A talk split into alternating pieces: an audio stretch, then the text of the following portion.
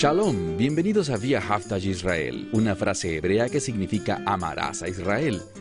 Esperamos que se queden con nosotros durante los próximos 30 minutos, ya que nuestro maestro, el Dr. Baruch, nos compartirá una enseñanza expositiva de la Biblia. El Dr. Baruch es profesor titular del Instituto Zera Abraham con sede en Israel. Aunque todos los cursos del instituto se imparten en hebreo, el Dr. Baruch se complace en compartir este video semanal en inglés con doblaje al español. Para más información, por favor visítenos en amarazaisrael.org. Aquí está Baruch y la lección de hoy. Si le preguntaras a cualquiera de los profetas cuál es el clímax del plan de redención de Dios, ellos te responderían la resurrección. Porque ellos saben que proféticamente el propósito de toda la escritura es el reino. Y hemos hablado sobre cómo la resurrección siempre se vincula. Es un evento de transición que nos tomará de este mundo al mundo venidero, o sea, al reino.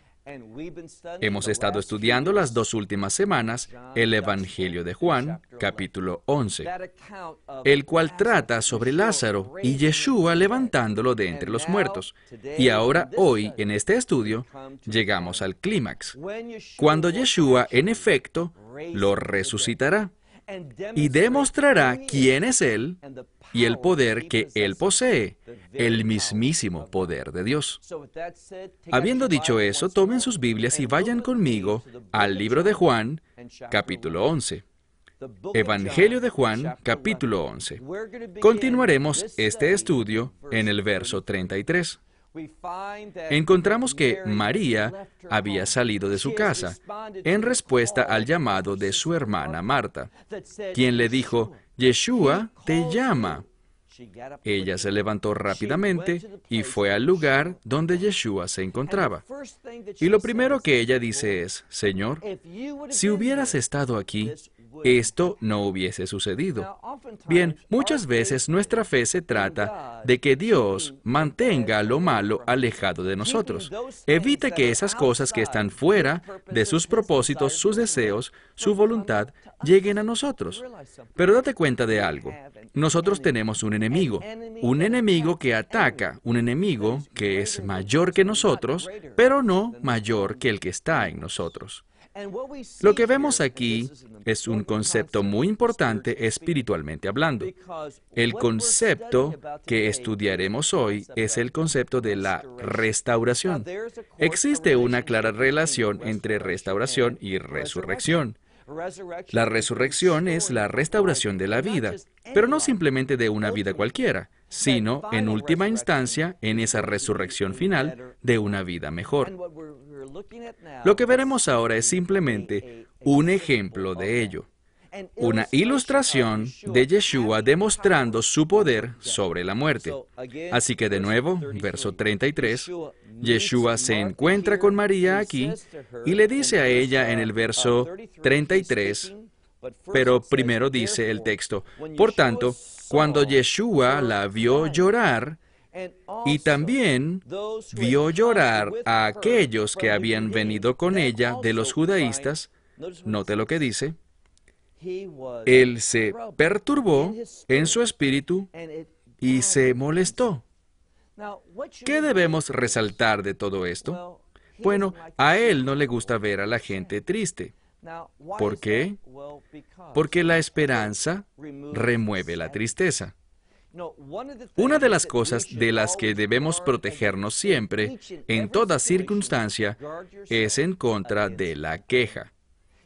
Verás, hay una relación entre la queja y la tristeza, la queja y en muchas ocasiones la ira. Y a Dios no le gusta la queja. Miren cuando puedan el libro de Números capítulo 11. Los hijos de Israel se quejaron y el juicio de Dios, su ira temible, cayó sobre ellos y muchos murieron. Fueron consumidos por el fuego de Dios. Luego en este pasaje podemos observar a Yeshua que mira a esta gente, María, su hermana Marta, llorando con todos los que estaban con ella. Y la escritura dice, Él se perturbó en su espíritu y se molestó. Verso 34 dijo, ¿dónde lo han colocado?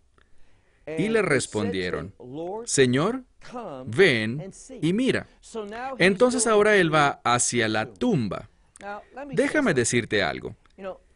Esto no significa que cuando algo malo suceda, tenemos que estar felices y debemos regocijarnos ante situaciones adversas. Eso no es lo que la escritura nos dice aquí, y tendremos un gran ejemplo de ello. Pero inclusive cuando haya un daño físico, date cuenta de que hay una mayor victoria en camino y necesitamos aprender a darle un entendimiento correcto a la situación por encima de todo el dolor, sufrimiento, desgracia, decepción y no permitir que la frustración nos desvíe de las expectativas de Dios. No permitir que la tristeza y el dolor nos aparten de nuestra esperanza eterna. Entonces en la escritura vemos que Yeshua pregunta, ¿dónde lo han colocado? Ellos respondieron, ven y mira. Y él los siguió y llegó a la tumba. Estoy leyendo ahora el verso 35, donde dice que cuando Yeshua llegó ahí, Yeshua lloró. Él está triste también al ver la aflicción de ellos. Pero ¿qué quiere hacer Él? Él quiere cambiar su tristeza en alegría. Y esa misma promesa está disponible para nosotros. Verán, con Dios todas las cosas son posibles. Él puede tomar las lágrimas de tristeza y convertirlas en lágrimas de gozo. Él tiene el poder para hacer cambios y de hecho eso es lo que el Mesías hace en tu vida y en la mía. Él hace cambios, Él trae restauración. Así que por un momento en el verso 35, Yeshua lloró y por lo tanto los judaístas estaban diciendo, mirad cuánto lo amaba. Bueno, eso es cierto, pero ellos no hicieron la conclusión correcta. Dice aquí que otros de entre ellos también dijeron, ¿no fue él capaz de abrir los ojos de los ciegos y hacer otras cosas? Pero a este no fue capaz de impedir que muriera. Bueno, aquí está el punto, y es muy importante que nos demos cuenta del principio espiritual. Aquellos que decían esto en la segunda mitad, preguntando, ¿no fue este capaz de abrir los ojos de los ciegos? Pero ahora, por este, a quien amaba, no fue capaz de hacer nada. Eso no fue así. Necesitamos entender los tiempos del Mesías. Necesitamos entender la expectativa correcta que debemos tener. Aquí está el problema. Mucha gente piensa, bueno, yo tengo una fe que me va a guardar de todas estas cosas. Si estoy enfermo, Él me sanará instantáneamente. Si tengo un problema, Él lo resolverá de una vez. Pero esta escritura nos dice algo. Nos revela que a veces debemos experimentar el resultado completo del ataque de Satanás. Necesitamos experimentar el resultado completo, atravesar todo el proceso. Es un proceso natural en el mundo en el que vivimos, pero nada de eso tendrá cabida en el reino de Dios. Entonces Yeshua viene, llora, se aflige por las consecuencias del pecado. Eso es lo que le causa el llanto en este pasaje, la consecuencia del pecado. Ahora, Él no detiene la consecuencia de una vez. La experimentamos, pero Él es capaz de restaurarnos a las promesas de Dios. Eso es lo que debemos entender. Así que solo porque alguien esté enfermo y no se recupere, no significa que Dios no estuvo en esa situación. Esta escritura habla claramente contra esa falsa doctrina. Tú te puedes enfermar, puede que no te sanes y de hecho vas a morir algún día. Ojalá que el Señor vuelva antes de que eso ocurra. Pero nada de esto va en contra de las enseñanzas de la Biblia, las promesas de Dios.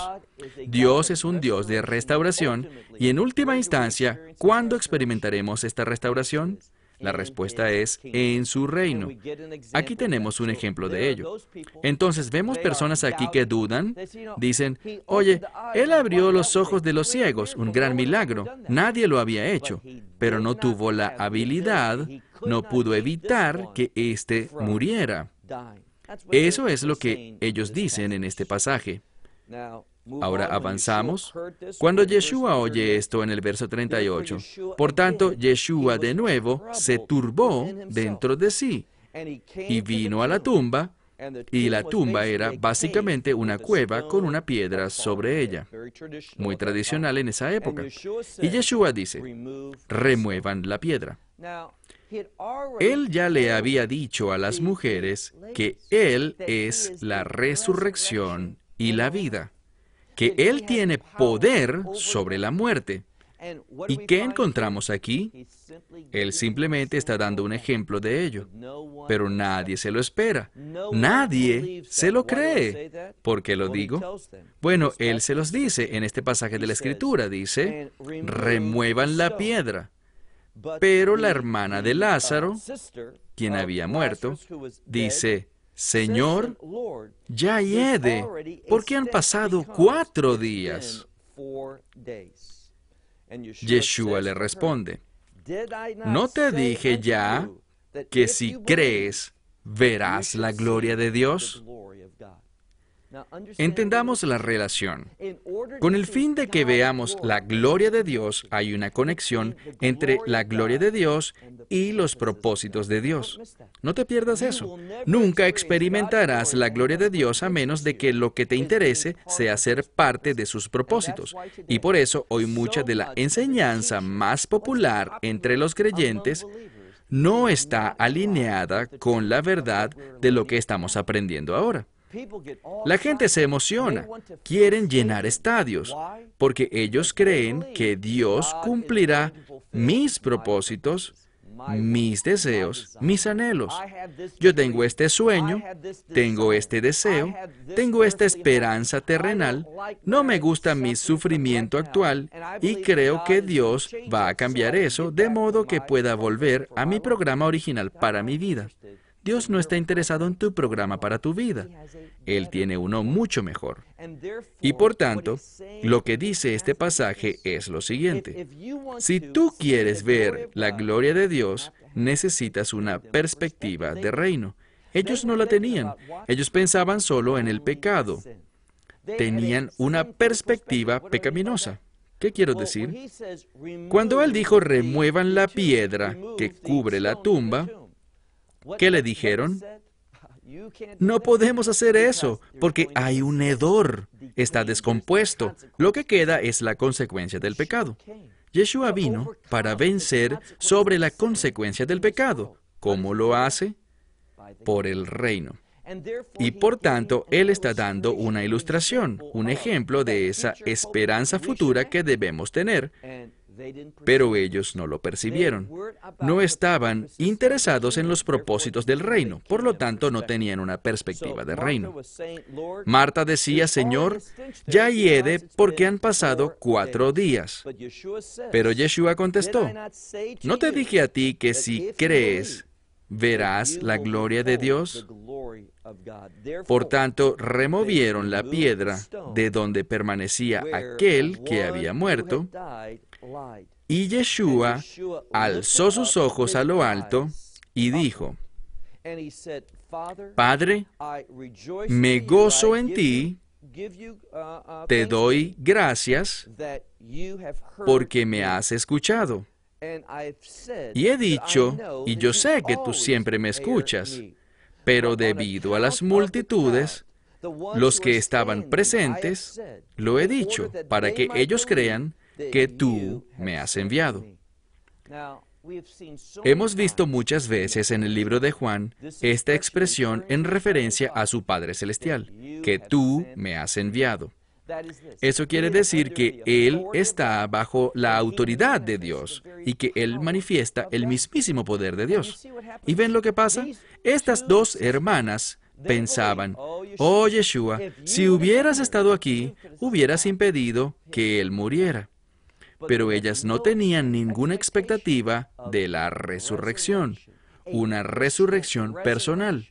Ellas pensaban, sí, en los últimos días he escuchado sobre eso, pero no lo relacionaban a él con este poder, este poder de resurrección, este poder que realmente caracteriza al reino.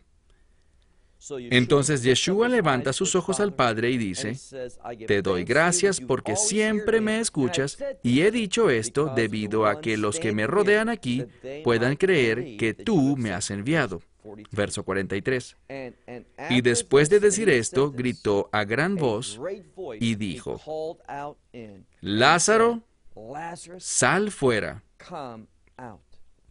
Y aquel que había muerto, estaba muerto, salió envuelto de pies y manos con prendas fúnebres.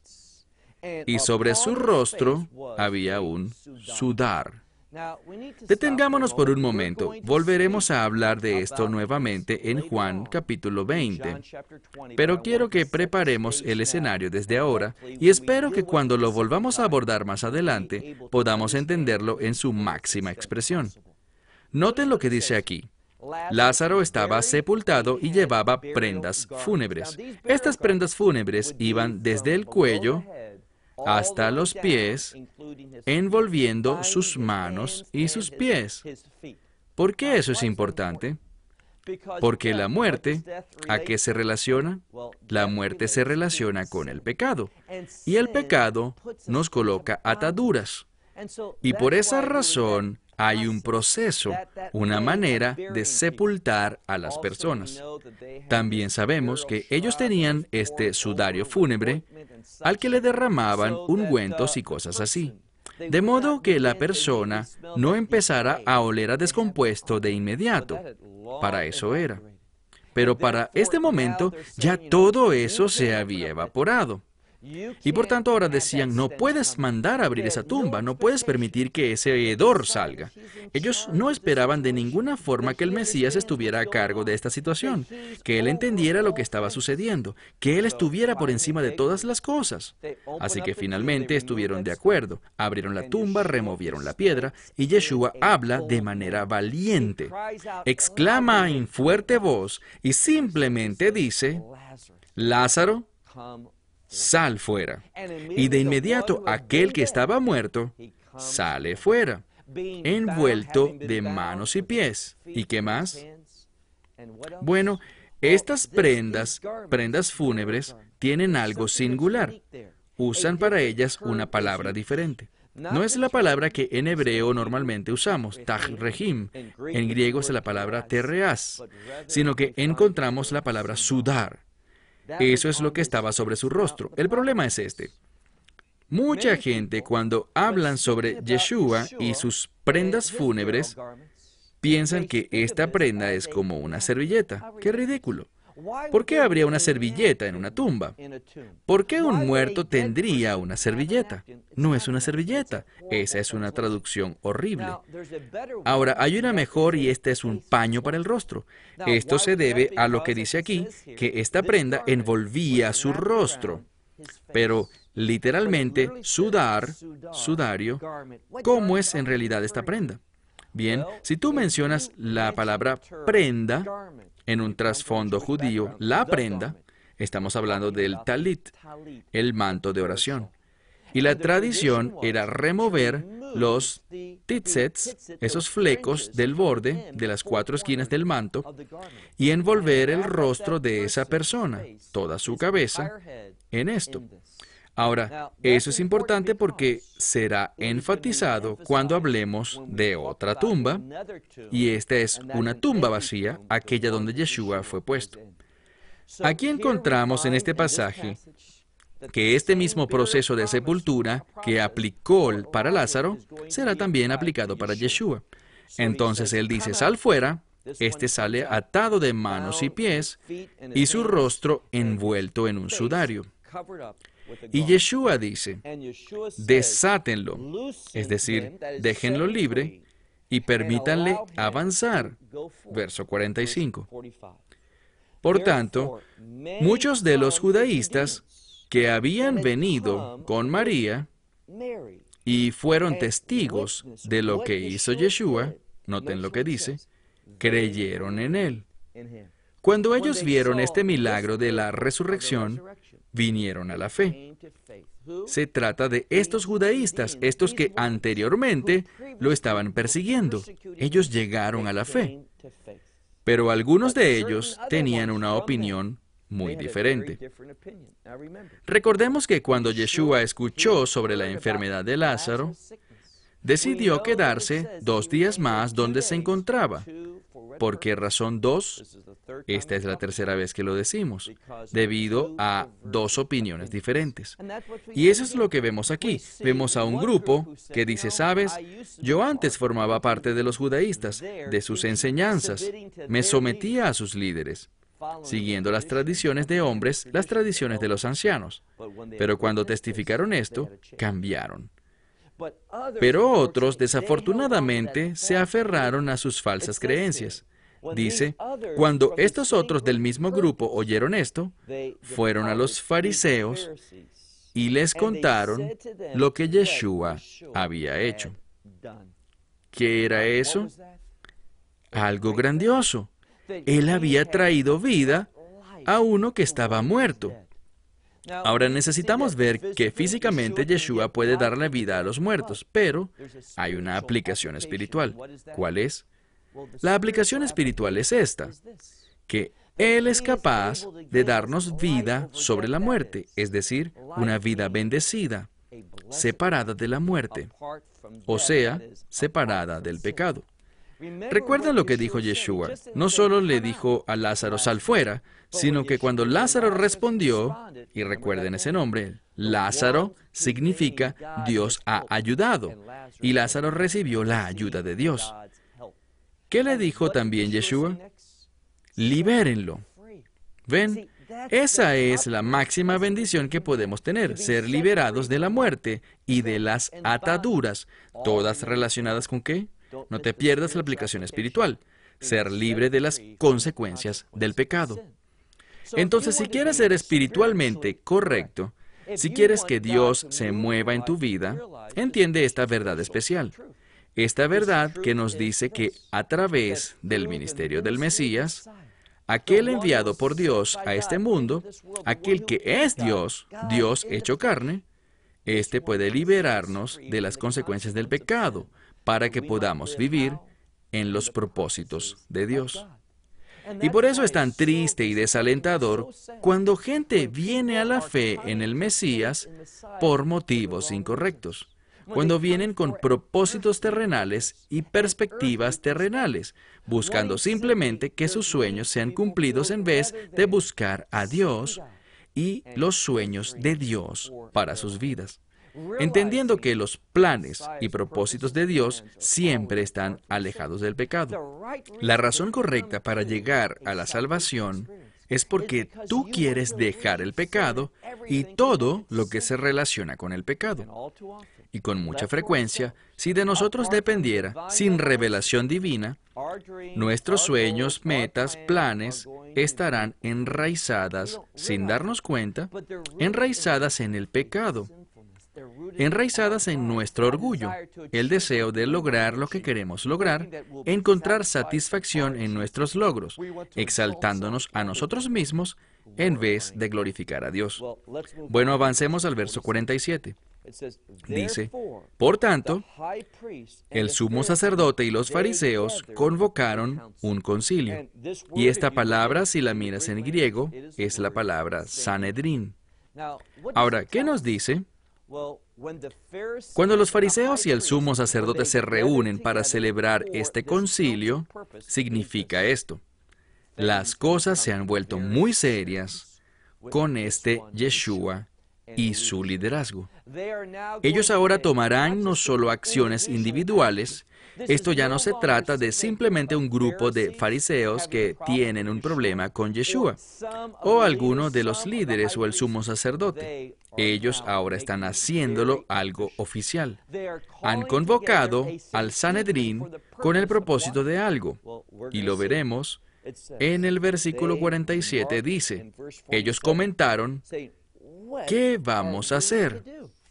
La respuesta es, alaben a Dios, alégrense, entiendan el tiempo profético en el que están viviendo, entiendan quién es este Yeshua y sean como uno de sus compañeros fariseos que creyeron en él.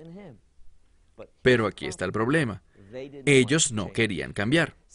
Ven, mucha gente llega al Mesías no porque quieran un cambio divino. Ellos quieren sus propios cambios. Ellos quieren que las cosas marchen a su manera.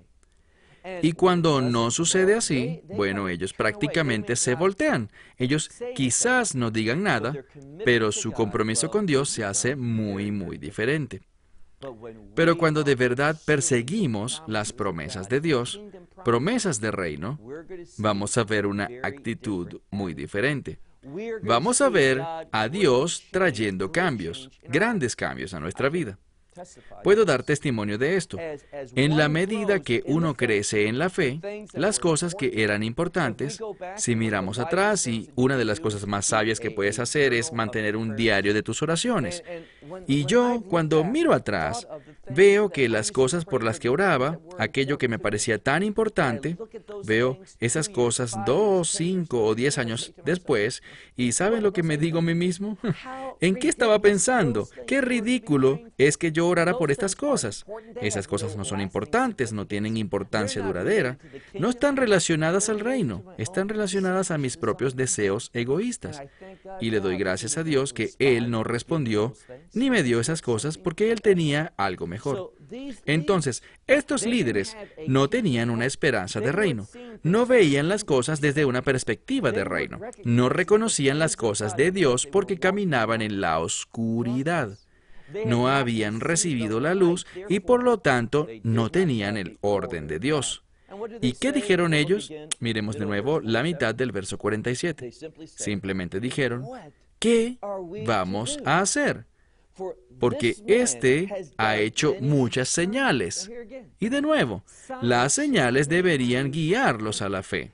El propósito de las señales es capturar la atención espiritual de las personas y cambiarlas.